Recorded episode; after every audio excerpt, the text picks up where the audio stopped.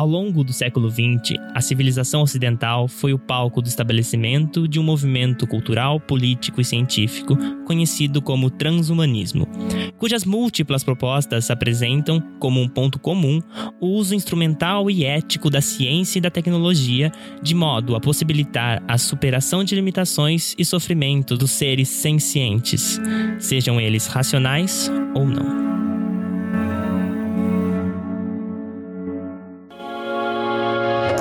E na mesa junto comigo eu tenho Felipe Alonso. Nada pra falar.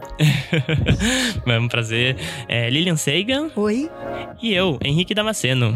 E para falar de transhumanismo, hoje temos aqui Alexei Dodsworth. É um prazer tê-lo aqui. É um prazer, é todo meu, agradeço ao convite. Conta um pouquinho pra gente qual a sua pesquisa, o que você faz. Eu faço um doutorado em filosofia em regime de duplo título. É uma parceria estabelecida entre a Universidade de São Paulo e a Universidade Ca' Foscari de Veneza, na Itália. Eu faz, na, na, verdade, eu comecei fazendo um doutorado simples aqui na, na, na Universidade de São Paulo, na FEFELET, e aí no meu segundo ano apareceu uma convocação emitida pela União Europeia que procurava pessoas da área de, de humanas, de filosofia especificamente, para fazer um doutorado sanduíche em Veneza. Aí eu apliquei, fui selecionado, fui para Veneza. Chegando lá, o meu orientador de lá me convidou para converter em um duplo título. A pesquisa é em transhumanismo, é em ética, especificamente dentro, porque o transhumanismo ele é um, um, uma área muito ampla, né? Então, dentro dos tópicos que o transhumanismo trabalha, um deles é a colonização espacial. Então, o tema que eu, eu, que eu trabalho, que eu defendo no doutorado, é um tema muito pouco convencional dentro do universo da filosofia, principalmente no Brasil, que é as questões que envolve as questões éticas e bioéticas relacionadas à presença da humanidade em ambientes alienígenas. Ou seja, questões tais quais uh, nós temos o direito de terraformar o planeta Marte, como é que a gente lida com a questão uh, da possibilidade de, de, de encontrar vida mesmo que bacteriológica em outros planetas. Existe um, um, um direito das bactérias, por exemplo. Uh, a, a, gente tem que, que respeitar questões ecológicas alienígenas tudo isso faz parte do meu, do meu trabalho de pesquisa. E é um tema que é muito pouco, traba muito pouco uh, trabalhado no Brasil.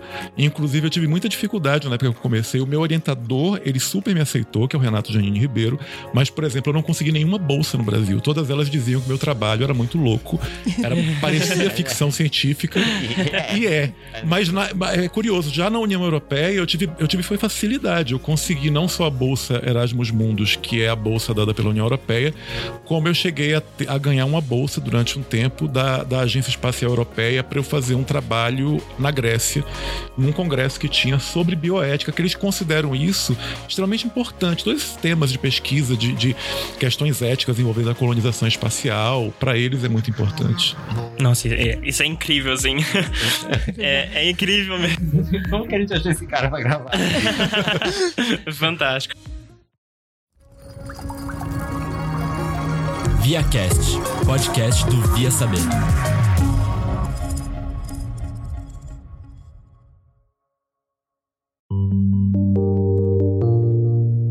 Para começar mesmo, assim, vamos, vamos explicar o que é transhumanismo, assim, o que você considera transhumanismo. É, porque, por exemplo, eu cheguei e falei, a gente vai gravar com o Alexei, vai ser sobre transhumanismo. A primeira reação é direta. O que é transhumanismo? O que é? Não, é uma pergunta bem cabível. A, a maioria das pessoas ela, elas não conhece, né? Na verdade, o transhumanismo, como movimento organizado, eu, eu diria o seguinte: o transhumanismo é um movimento científico, cultural e também político. Existem, existem partidos políticos, partido transhumanista existe nos Estados Unidos, existe na Europa, no Brasil não temos. O transhumanismo ele preconiza que a humanidade ela tem não apenas o direito, como o dever de utilizar a tecnologia para o autoaperfeiçoamento. Ou seja, a ideia é que até o presente momento, a evolução, o processo de evolução, ele segue mecanismos cegos, que são mecanismos darwinistas. O transhumanismo, ele preconiza que nós teríamos o direito e o dever de utilizar a tecnologia para dar um sentido para a evolução, ou seja, nós teríamos o direito e o dever de utilizar a tecnologia para nos aperfeiçoarmos. Para direcionar a nossa evolução. Para direcionar a nossa evolução. Isso, claro, causa um certo frisson quando a gente fala, porque, por exemplo, a gente consegue lembrar de algo, de, de, um, de um movimento relativamente recente que tinha ideias parecidas, né? Estamos falando do nazismo, né? Os nazistas. Mas os nazistas, eles não eram transhumanistas. É, eu acho que é sempre interessante eu começar a pontuar com isso, porque quando gente, os transhumanistas, eles falam o seguinte, não, nós temos o direito e temos o dever de, por exemplo, através da engenharia genética, uh, eliminar coisas que causam sofrimento aos seres humanos. Mas uma coisa é, é você dizer, por exemplo, que a gente pode fazer, por exemplo, cirurgias CRISPR, que é para poder corrigir defeitos genéticos, que é uma coisa. Outra é, é você fazer como o nazismo pretendia, que era, primeiro, uma ideia pseudocientífica de que existem raças que são superiores a outras na humanidade e que, e que os judeus deveriam ser exterminados, ou os negros, ou os homossexuais. Ou seja, uma coisa não tem absolutamente nada a ver com a outra. O nazismo ele se baseia em pseudociência, o transhumanismo ele se baseia em ciência e, sobretudo, ele, ele é eticamente orientado. Sim. Uh, um, o, o ponto principal do transhumanismo é que nós temos uma, uma tecnologia que nós subutilizamos e que, considerando o nosso conhecimento tecnológico, nós já deveríamos estar bastante mais adiantados uh, e que nós temos uma responsabilidade moral de utilizar essa tecnologia com sabedoria para reduzir ou eliminar o sofrimento. O, o ponto fundamental do transhumanismo é esse. Os seres sencientes, que envolvem, isso envolve não apenas os seres humanos, mas envolve também os animais. A gente, uh, nós teríamos uma responsabilidade de reduzir ao máximo o sofrimento utilizando a tecnologia. Você, você comentou que é uma tecnologia que a gente tem. A gente já tem essa tecnologia na, na, em pesquisa. Em pesquisa e podemos desenvolvê-la e podemos desenvolver essa tecnologia cada vez mais. Então, a aplicação prática disso, ela ainda não foi feita pela ética? A questão é ética? É... Existem várias questões éticas que impedem a utilização da tecnologia uh, de uma. Eu vou dar um exemplo concreto, vou dar um exemplo pragmático. Em alguns anos atrás, eu tive catarata no olho direito. E aí o médico olhou e disse: Olha, a gente vai ter que fazer uma cirurgia e substituir o cristalino biológico por um cristalino artificial. Eu disse: Tudo bem. Aí houve a substituição. Meu olho esquerdo não era doente. Quando ele substituiu, eu fiquei chocado, porque o cristalino artificial no meu olho direito fazia com que, eu, com que eu enxergasse de uma maneira que eu jamais enxerguei. Era muito melhor do que o meu olho biológico são. Então eu pedi para ele, eu fiz escuta, você não pode operar meu olho esquerdo, tirar o cristalino biológico e colocar o cristalino artificial. Ele disse, eu não posso. Perguntei, mas escuta, eu tô enxergando diferente, eu tô enxergando muito bem com o olho direito e não tô enxergando as cores com tanta nitidez com o olho esquerdo. Ele disse, mas eu não posso mexer num órgão saudável. Então eu tive que, durante anos, enxergar de cada olho de uma maneira diferente. Claro que meu cérebro compensava, né? Mas eu fiquei até com um tique nervoso. Eu ficava fechando o olho esquerdo para olhar para as coisas com o olho direito, com aquele cristalino artificial. Até que quando o meu olho esquerdo começou a dar sinais de catarata, ele disse: agora eu posso operar. E eu perguntei, mas escuta, o olho é meu, você não pode operar, eu tô pedindo para você, eu estou pagando. Aí ele disse, ele disse: não, não pode, porque é, é, eu seria processado se eu operasse um órgão saudável para colocar um cristalino artificial, mesmo que o cristalino artificial seja superior tecnicamente ao cristalino biológico. Isso e várias outras coisas a gente pode dar de exemplo. No meu campo especificamente, que é o campo da pesquisa espacial, é muito comum que as pessoas argumentem que o dinheiro utilizado para fazer pesquisas uh, de colonização espacial deveriam ser mais, mais bem gastos aqui na Terra, o que é uma falácia da falsa escolha. Porque, na verdade, a, a pesquisa espacial ela traz benefícios para pesquisa científica terrestre. E, em geral, as pessoas, somente o cidadão médio, ele costuma entender esse investimento em pesquisa espacial como um desperdício de dinheiro. Mas para responder uma, uma, um outro ponto, onde o que é o, o transhumanismo ele surge nos anos 40 com o primeiro diretor-geral da Unesco. Quando a Unesco foi fundada, o primeiro diretor-geral era um biólogo chamado Julian Huxley. O sobrenome, muita gente deve, deve ter já pensado. Sim, ele era Alex. irmão do Aldous Huxley, Ah, claro. do Admirável Mundo Novo. A família sim. Huxley era uma família genial. E o Julian, ele tem um manifesto que você que é, é possível encontrar em inglês. O manifesto se chama Transhumanism, Transhumanismo. E pra, ele basicamente ele diz o seguinte, que a humanidade chegou a um ponto de desenvolvimento tecnológico em que nós temos um dever moral, ele usa a questão do dever moral, é, e esse é um ponto interessante do transhumanismo. Para os transhumanistas, o ser humano ele não possui mais direitos por ser inteli- mais inteligente. O ser humano ele possui mais deveres por ser mais inteligente. Então não é que a humanidade tem um estatuto ontológico especial que dá a ela direitos sobre os outros seres vivos. Não, a humanidade ela teria um dever moral que os animais não têm, porque não possuem a nossa inteligência. E esse nosso dever moral faz com que nós sejamos guardiões do mundo. E que nós, te- nós teríamos uma responsabilidade, segundo Huxley, de fazer com que o mundo se tornasse o melhor lugar possível e que nós também fôssemos capazes de garantir a existência da vida o máximo que possível. Isso aí tem a ver com o meu doutorado, isso envolve necessariamente sair da Terra. Aliás, falando nisso, a gente trouxe uma coisa, uma frase do Carl Sagan que ele costumava dizer que a gente está irrevogavelmente em um caminho que nos levará às estrelas, a não ser que a gente se destrua antes. E baseado nisso, eu queria saber como, Alexei, como que o transhumanismo pode nos dar elementos para esse caminho para as estrelas, com questões éticas, como que ele poderia nos dar esse, nos facilitar esse caminho para as estrelas? É, o movimento transhumanista, de maneira organizada, apesar de ter surgido com Huxley nos anos 40, ele se organiza nos anos 90. E aí surge o Manifesto Transhumanista, que é um manifesto que é constantemente transformado, reúne cientistas, filósofos, eticistas, pessoas que se reúnem para escrever os tópicos. Logo no primeiro tópico do Manifesto Transhumanista, mais, o, o- mais atual, ele diz o seguinte: que ele, ah, que ele sustenta a, a liberdade da Terra. A liberdade. Por que, por que, que seria importante para para a raça humana ficar livre da Terra, livre no sentido assim de não estar atrelada, de não estar, de não estar vinculada ao planeta, por, um, por uma razão bastante óbvia. O nosso mundo, por mais que a gente cuide muito bem dele, por mais que a gente não o desgaste e não antecipe o seu fim, ele tem um fim. Ele, a Lua, a cada- ela está cada vez mais se desgarrando da Terra. O Sol vai morrer. Ou seja, se nós, enquanto espécie, continuarmos atrelados à Terra, nós iremos nos extinguir, como todas as criaturas vivas. E, e o transhumanismo ele diz o seguinte: a vida, por conta da raridade do fenômeno, não só a vida, mas a inteligência, por conta. Não só a vida é rara, a inteligência é mais rara ainda.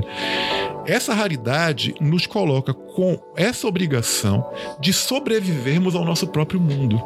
E se nós queremos sobreviver ao nosso próprio mundo, nós temos que alcançar as estrelas. Só que aí entram algumas questões. Para alcançar as estrelas, isso significa que nós deveremos ter tecnologia que nos permita fazer engenharia planetária. Porque a gente não vai encontrar outra Terra. Não vai. A gente, por, a gente pode encontrar planetas parecidos com a Terra, com características muito similares, mas igual à Terra a gente não vai encontrar. Então a gente tem que fazer a engenharia desses planetas. E aí entram questões éticas. E se esses planetas forem habitados? É, ou- e alguns filósofos até questionam que, mesmo que não sejam habitados, se nós temos realmente o direito de fazer transformações. É, teve uma Planetários. situação há um tempo atrás da sonda, acho que a Juno, em Júpiter, que ela tava orbitando e ela já tinha terminado a missão dela. Foi a Galileu? Eu não me lembro exatamente o nome agora. E uma das possibilidades da, dela colidir, ia ser ela colidir com a lua de Europa. E a Europa tem oceanos, né? Emba ela tem uma camada de gelo ao redor dela, mas embaixo da camada de gelo tem oceanos que acreditamos ser água líquida. Sim, sim. Provou. E por ter água líquida, existe a possibilidade de existir vida ali, mesmo que Uhum. bacteriana. Então, o, o problema era justamente essa questão ética de se nós poderíamos deixar uma, Aham. uma parte da nossa humanidade lá Contaminar. contaminar. Contaminar, é. Claro. E acabaram decidindo por deixar a sonda cair em Júpiter, Em e se Júpiter. destruir. Que É. lá a gente sabe que não tem. E aí cai nessas questões que você falou assim. Cai. O dever do transhumanismo que você fala, fala que a humanidade tem o dever de melhorar todas a vida de todos os seres aqui Uhum. na Terra. Isso encaixaria também na vida dos outros planetas, por exemplo? Tem esse problema de É. contaminação? Eu, eu, ah, cito esse caso no meu doutorado como sendo o, o primeiro momento em que a humanidade se deparou com uma questão ética de ordem extraterrestre. Sim. Ah, Tem razão Uhum. mesmo. foi a primeira vez que a humanidade se viu diante de uma, responsa de, uma, de uma decisão de ordem ética, que era ou eu desperdiço bilhões de dólares, milhões de dólares do contribuinte, que é o caso do, do, do, do povo americano que, tava, que tinha financiado com os impostos a sonda, e protejo um possível ecossistema alienígena, não é certo, mas possível. Ou ah, é isso. Então eles, houve essa decisão, na época foi inclusive complicado, porque alguns políticos não queriam que, que, que a sonda fosse destruída, mas se considerou que seria mais importante proteger, até porque se houvesse uma contaminação, mesmo que a Lua Europa não tenha vida, mais adiante, se a gente fosse lá pesquisar, a gente não iria saber se aquelas bactérias que a gente encontrou lá são bactérias originárias da Lua ou se elas foram contaminadas, né? Então se escolheu por proteger a, a, a Lua Europa. E isso a gente vai ter que, por exemplo, quando a gente fala de Marte, por exemplo, colonizar Marte é uma, é uma ideia que muita gente tem. Colonizar Marte, mas a, a gente pode afirmar que Marte não, ter vida, não tem vida. O, é, é, é praticamente. É, é muito difícil você afirmar a inexistência. Você pode afirmar a existência, mas você afirmar a inexistência num planeta tão grande. Pode ser que exista vida em Marte em nichos muito localizados. Pode ser que exista vida subterrânea. Pode ser que Marte quase todo não tenha vida, mas numa caverna ela exista. Então é muito complicado defender a. a- eu, eu, particularmente, eu, eu sou favorável à terraformação de Marte, à colonização do planeta, mas eu, eu costumo dizer que por uma questão de prudência, até por prudência científica, a gente tem que ir pouco a pouco, bem pouco a pouco, pra- até pra gente, de repente, se encontrar vida, a gente poder protegê-la. né? A- a- Por uma questão não apenas. é, algumas pessoas vão alegar o direito que essa vida alienígena tenha vida. Mesmo que eu não concorde que essa vida tenha direito ou não tenha direito, é uma questão de instrumentação científica. Ah, ela, é, ela é cientificamente preciosa. Então eu preciso protegê-la, mesmo que eu não diga que ela tem um direito intrínseco, mas ela é, ela é cientificamente preciosa pra gente. Só pela sua existência diferencial, né? Nem, nem- Exato. acaba nem sendo uma questão tanto. Obviamente tem a questão filosófica, ética, mas cientificamente já seria um problema. né? É, Não manter essa vida. claro. Por, por exemplo, a gente existem algumas teorias de vida baseada em arsênico. Arsênico. aham. Então, por exemplo, se soubessem da existência dessa vida, a, a gente gostaria muito de manter ela viva e protegida para propriamente estudá-la, nem necessariamente Claro. conhecer a sua cultura. Obviamente existem todos esses pontos, não não estou desmerecendo nada a eles, mas estou dizendo que elas têm um grande valor cientificamente Claro. próprio já, não é mesmo? Ah, veja, é, filosoficamente falando, tem, tem uma- um, um- um ponto que eu gosto sempre de explicar que eu acho que, que convence melhor as pessoas. Porque, em geral, o cidadão médio, ele torce o nariz quando a gente fala sobre sair da Terra. Eles, eles dizem assim: ah, a gente tem que proteger nosso planeta, a gente tem que cuidar de nosso planeta para depois gastar dinheiro com pesquisa espacial. O que eu insisto é uma falácia da falsa escolha. Por exemplo, economistas e astrofísicos já se juntaram para criar o Astro Data Bank, que é o seguinte, que demonstra que é economicamente viável e ecologicamente correto minerar asteroides próximos à Terra, porque a gente teria uma série de, de materiais que a gente precisa aqui no nosso mundo e a gente não precisaria esburacar a Terra para isso. E praticamente infindáveis, né? É, exato. E a gente, ao mesmo tempo que pouparia a terra dessa mineração, a gente também estaria eliminando ameaças, que são esses asteroides que podem cair na Terra. Ou seja, economicamente é viável, tem até uns cálculos no Astro Data Bank, tem o cálculo que mostra quanto de dinheiro seria necessário para chegar naquele asteroide e quanto de lucro ele daria para convencer empresas privadas para fazer aquilo. Gente. Alguns incrível. asteroides dão três vezes mais de lucro do que você investe. Uh, existe uma outra questão que o Arthur Clarke, foi um, não só cientista, como um grande escritor de ficção científica, costuma dizer: é o seguinte nós temos um, um, grave problema. A gente não age, a gente reage. A gente só age quando o pior acontece. Então, ele, por exemplo, no livro Encontro com Rama, ele conta uma história, ele, ele começa a história dizendo o seguinte: é, aconteceram várias coisas, né? Os, os dinossauros foram, foram extintos, vale lembrar que a extinção dos dinossauros é apenas um evento de extinção que aconteceu na Terra. A regra da natureza é a extinção. Ah, nós já passamos por quatro ou cinco, se não me engano, eventos de extinção no planeta. E nós temos uma ilusão, enquanto humanidade, de que o nosso mundo é eterno. A gente vive até hoje no mundo com uma ilusão de eternidade. Até que o próximo evento de extinção aconteça. E a gente já tem tecnologia para criar, por exemplo, um, um, um, uh, um sistema de proteção contra asteroides. Já temos, mas a gente não usa. A gente não usa porque a gente está esperando que aconteça uma desgraça muito grande para depois a gente reagir. Então o que, que Clark coloca? Ele cria ficcionalmente uma situação em que um asteroide cai em Veneza, né? destrói todo o norte da Itália, acaba com a Europa, a Europa fica durante anos com uma grande nuvem cinza. E só então a humanidade resolve criar o projeto Space Guard, que era um projeto de, de defesa contra bólidos extraterrestres. E aí a humanidade termina colonizando o sistema solar. Notem que uma questão que é recorrentemente trabalhada na, no âmbito da filosofia é os filósofos se perguntam desde que a filosofia existe. Existe um mal supremo? Que eles chamam de summum malum, né? a palavra latina para mal supremo. Thomas Hobbes ele dizia que o mal supremo é a morte violenta do indivíduo. Na época de Hobbes ele dizia a pior coisa que pode acontecer é alguém morrer violentamente. No século XX, chega Hans Jonas e diz: Thomas Hobbes está errado. E eu concordo com Hans Jonas. O mal supremo não é a morte violenta do indivíduo. Esse é um mal realmente muito grande. Mas o mal supremo é a extinção da espécie. Ou seja, alguém morrer violentamente é uma coisa muito ruim, mas não é a pior coisa que pode acontecer. A pior coisa que pode acontecer é a humanidade ser destruída inteira. E por que, que ele coloca a humanidade ser destruída inteira? É porque a humanidade é especial? Não. Se um avião está caindo, qual é a, instrução que a gente recebe? Adultos primeiro coloquem sua máscara de oxigênio, depois coloquem nas crianças. Por quê? Porque as crianças.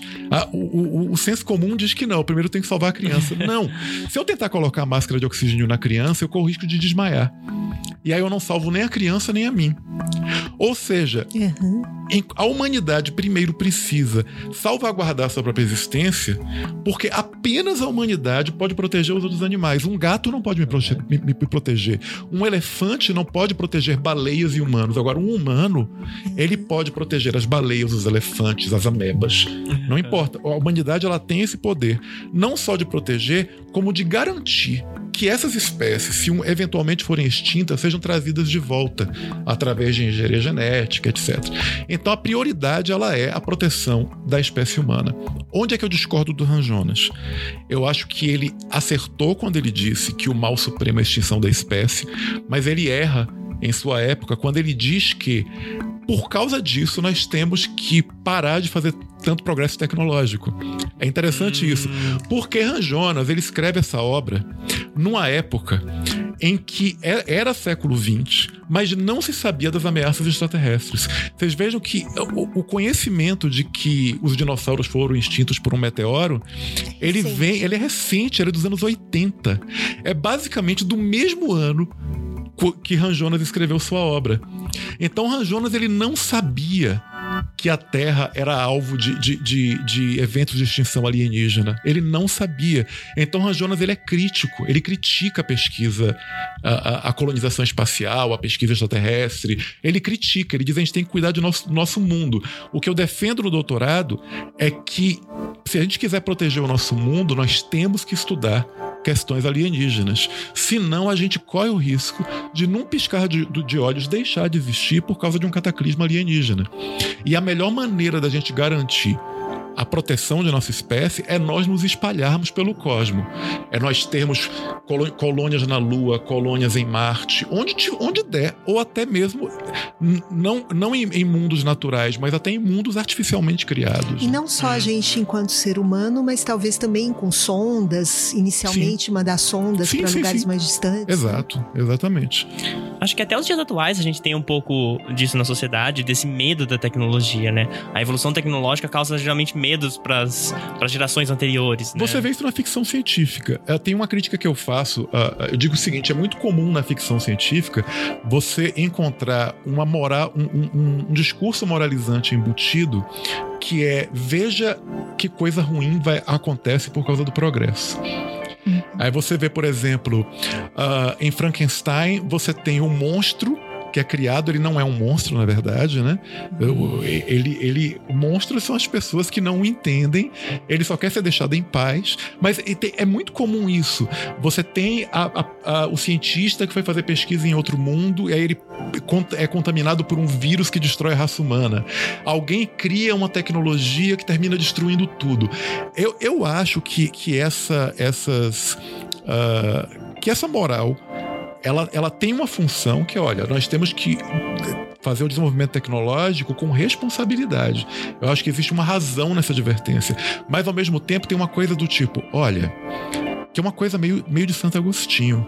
Santo Agostinho dizia que a curiosidade nos levaria ao inferno. Só que a curiosidade é o motor da ciência. Sim. Então, a, a ideia de que, olha, a gente, a, se a gente progredir, a gente vai causar, vai causar uma tragédia, eu, eu acho que a gente tem que tomar um pouco de cuidado com isso, porque, na verdade, se a gente não progredir cientificamente, nós estamos fadados à extinção. É uma questão de tempo. Não é uma questão de se, é uma questão de quando. Sim. É interessante você falar dessa questão da ficção científica, porque outro escritor, o Isaac Asimov, ele lida com isso nos livros dele, né? Então você falou do Frankenstein, e o Isaac Asimov é conhecido como pai da robótica e o Frankenstein uhum. é dito como o primeiro robô. Uhum. E ele tinha justamente uma rixa com essa questão da progressão, que a maioria das histórias contava que os robôs iriam se virar contra a humanidade no momento, uhum. né? E ele é justamente o, o, oposto disso. Ele falava: Eu tenho confiança de que a humanidade vai ter a capacidade de criar uma tecnologia é, que seja controlável, uhum. seja a favor. Então, um dos livros mais famosos dele, O Eu Robô, ele é, são contos que envolvem a evolução dos robôs, onde no começo é, seriam robôs babás e no final já se tornam é, máquinas que uhum. controlam toda a economia mundial. E o ponto é que o que fica parando a evolução da humanidade como um todo são as questões éticas, uhum. não a tecnologia. A tecnologia ela é justamente o que sempre permite que eles deem o próximo passo. Sim, sim. Veja que a gente tem um, um grupo de estudos uh, lá no Instituto de Estudos Avançados da Unifesp, a gente está estudando transhumanismo. E o professor Armando Milioni, foi professor do, do ITA, ele trouxe uma questão interessante que era de um sobre um, um, um livro de transhumanistas falando sobre a questão do aprimoramento genético, né? Em essência, a ideia é o seguinte: a gente vai ter que fazer aprimoramento genético. Com pressa ou com cuidado. Se a gente, é melhor fazer com cuidado do que fazer com pressa. O, o melhor argumento é esse. Quando a gente sair da Terra, porque não vai ter como mais viver aqui, não porque a gente destruiu o planeta, mas porque o mundo vai acabar, o Sol vai deixar de existir para ir para colonizar outros mundos, a gente vai ter que estar tá num ponto da tecnologia em que a gente se redesenha para viver nesses lugares. Se você fala disso atualmente, é considerado uma aberração bioética. Né? Quando você vê, por exemplo, aquela história do chinês, do cientista chinês que fez edições de CRISPR nos bebês e tornou esses bebês supostamente imunes ao HIV, a maioria dos bioeticistas diz que ele cometeu um ato bizarro. Inclusive por quê? Porque na, na ética da, da, da na, em ética genética existem alguns princípios que devem ser respeitados. Um deles, por exemplo, é o princípio, além do princípio da privacidade, existe um, um princípio que é o princípio da autonomia eu tenho que ter o direito de escolha. Então, o argumento bioético contra essas edições CRISPR que o cientista fez é assim: o bebê não teve um direito de escolha. Uhum. O bebê, ele não disse, eu quero ser alvo de uma cirurgia. Existe uma outra questão bioética que é interessante, ou seja, se a gente tiver que abraçar o futuro e garantir a sobrevivência da espécie, a gente vai ter que rever essa questão da autonomia. Porque em algum momento a gente vai precisar realmente, a não ser que seja possível no futuro, fazer uma cirurgia genética em quem já é adulto. Uhum. Em que você faça transformações em uma pessoa que escolheu isso. Que mesmo hoje em dia, se isso fosse possível, a resposta seria não. Porque se eu não posso operar meu olho biológico são para colocar um cristalino artificial, porque a ética médica proíbe operar órgãos sãos, quanto mais uma edição genética numa pessoa para que ela possa sobreviver melhor em Marte, por exemplo.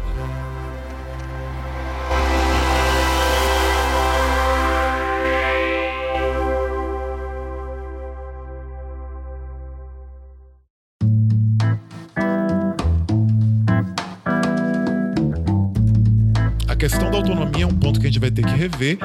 E tem um outro ponto que é mais delicado, que é uma questão de ordem técnica. A gente não tem, no momento, um conhecimento pleno de genética que permita entender, por exemplo, essa, essa alteração que esse chinês fez é o que mais me preocupa, né? Nesses bebês. Será que ele alterou outras coisas que ele não sabe? Porque quando você altera, a gente não tem um conhecimento pleno da genética. Um, um exemplo que eu gosto muito de dar é o da questão do gene da anemia falciforme. A, a- a pessoa que tem a doença falciforme, ela tem que ter nascido com. o- ela tem que ter herdado do pai e da mãe. Não basta você ter o gene falciforme, você tem que ter herdado os dois. E já existem estudos que demonstram que o indivíduo que tem o gene falciforme, não a doença, mas que ele tem o gene, ele é mais resistente à malária. O que faz todo sentido, porque são os africanos que têm esse gene falciforme. E num contexto da África, fazia Faz sentido, sentido. que o indi- Evolutivo. evolutivo que o indivíduo com o gene falciforme fosse selecionado pelo ambiente, porque ele resistiria mais à malária. Ou seja, se eu, se eu exterminar o gene falciforme do mundo, eu estou criando indivíduos que não são resistentes à malária. Então é melhor ter o gene falciforme do que não tê-lo. Então existem algumas coisas que a gente entende como sendo malignas ou que são doenças, mas que elas fazem um sentido evolutivo. Então o- existe esse risco. A minha preocupação em relação a isso é, é, é- é assim: a gente não tem um conhecimento pleno para fazer, mas eu acho que a gente já deveria começar a, a estudar isso e rever essas questões, porque no futuro não vai dar pra gente, mesmo que a gente transforme Marte, mesmo que a gente a- agora tivesse o poder de transformar Marte numa nova Terra, tem coisas que a gente não conseguiria transformar. Por exemplo, Marte tem um terço da gravidade terrestre. Eu posso mudar Marte todo, tornar Marte um planeta vivo, mas ele continua tendo gravidade de um terço. E não, não dá pra você. Eu não consigo conceber o que a gente poderia fazer pra transformar o planeta de maneira a fazer com que ele. Jogar tanta massa lá. jogar tanta massa. A Mais gente poderia, a sei lá. gente- A gente poderia. é, Ou a gente se redesenhar. nele. Ou a gente se redesenhar pra gente se adaptar para aquela gravidade, ou a gente se submeter a uma centrífuga diária, pelo menos uma hora de centrifugação pra poder simular a gravidade terrestre, porque a gente vai, a gente teria perda óssea, teria uma série de perdas vivendo num lugar com a gravidade E tão a, e a baixa. própria questão de viver lá após um determinado tempo causaria seleção natural de pessoas que, Claro, que seriam- melhor adaptadas. Exatamente. Tanto Uhum. que seria uma questão até que talvez as pessoas que nascessem em Marte depois de certo tempo não poderiam vir à Terra. por Exato, causa da nossa exato, exato. Aí, aí a questão, o que os transhumanistas colocam, ao invés de esperar pela seleção natural, que geraria tanto sofrimento, que faria com que alguns indivíduos sofressem tanto, não seria melhor redesenhar? O- os transhumanistas, eles preconizam que nós deveríamos nos redesenhar para, se a gente quiser colonizar outros mundos, para colonizar outro- esses outros mundos. Em essência, o que o os transhumanistas se chocam com a ética, com a bioética tradicional, é que eles dizem que nós temos o direito, se eu quiser a autonomia, de fazer modificações em mim mesmo para me adaptar a outros mundos, por exemplo. Já a bioética atual, ela diz que nós não temos esse direito.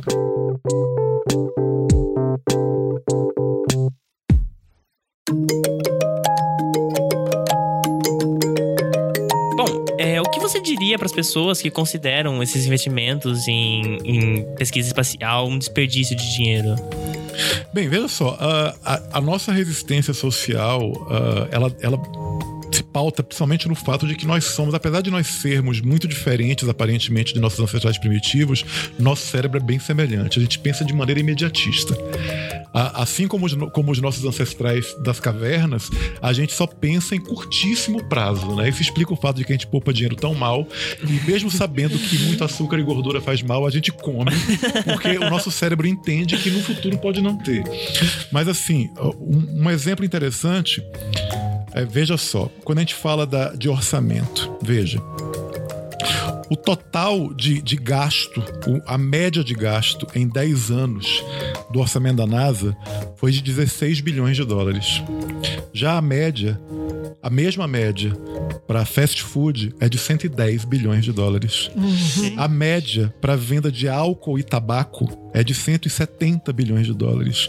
E a média para jogos legalizados é de 350 bilhões de dólares só nos Estados Unidos. Ou seja, 16 bilhões de dólares, quando você considera, ah, a NASA gasta muito dinheiro com programa espacial porque gasta 16 bilhões de dólares. Ok, e o americano médio gasta 350 bilhões de dólares. Quando eu digo que, que essa é, esse é um falso argumento, porque se a gente fosse estar preocupado com o que é prioridade, a gente não fumaria, não beberia, não gastaria com jogos. Por que, que pesquisa espacial, entende? Não, uhum. é, é, seria, deve, não deveria ser uma prioridade. Principalmente quando você considera que a pesquisa espacial ela permite vários, várias pesquisas médicas, elas dependem de pesquisa espacial. Por exemplo, uh, a gente estudar o efeito dos, dos raios cósmicos de em, em, que ponto as células começam a desenvolver câncer por causa dos raios cósmicos, permi, permite que a gente entenda o câncer e permite que a gente permite que a gente trate o câncer.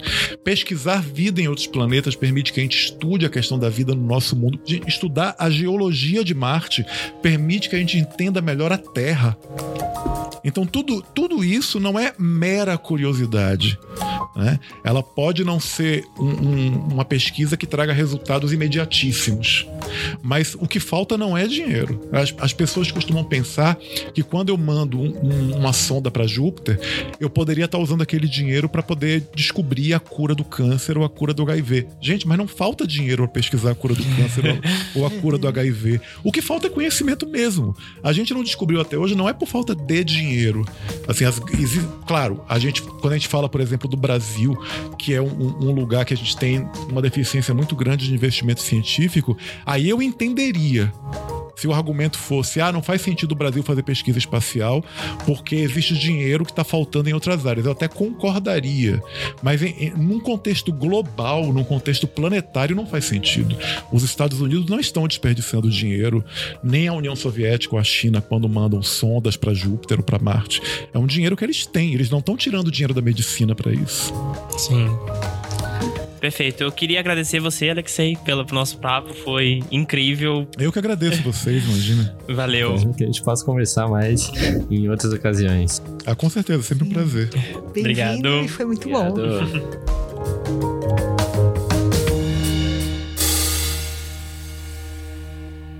Esse podcast só foi possível graças ao apoio do Jornal da USP. Para conhecer eles, acesse jornal.usp.br. Além disso, para mais informações e conteúdos, siga o Via Saber nas redes sociais: Facebook, Instagram e Twitter. Observe. Questione. Hipotetize. Experimente. Divulgue.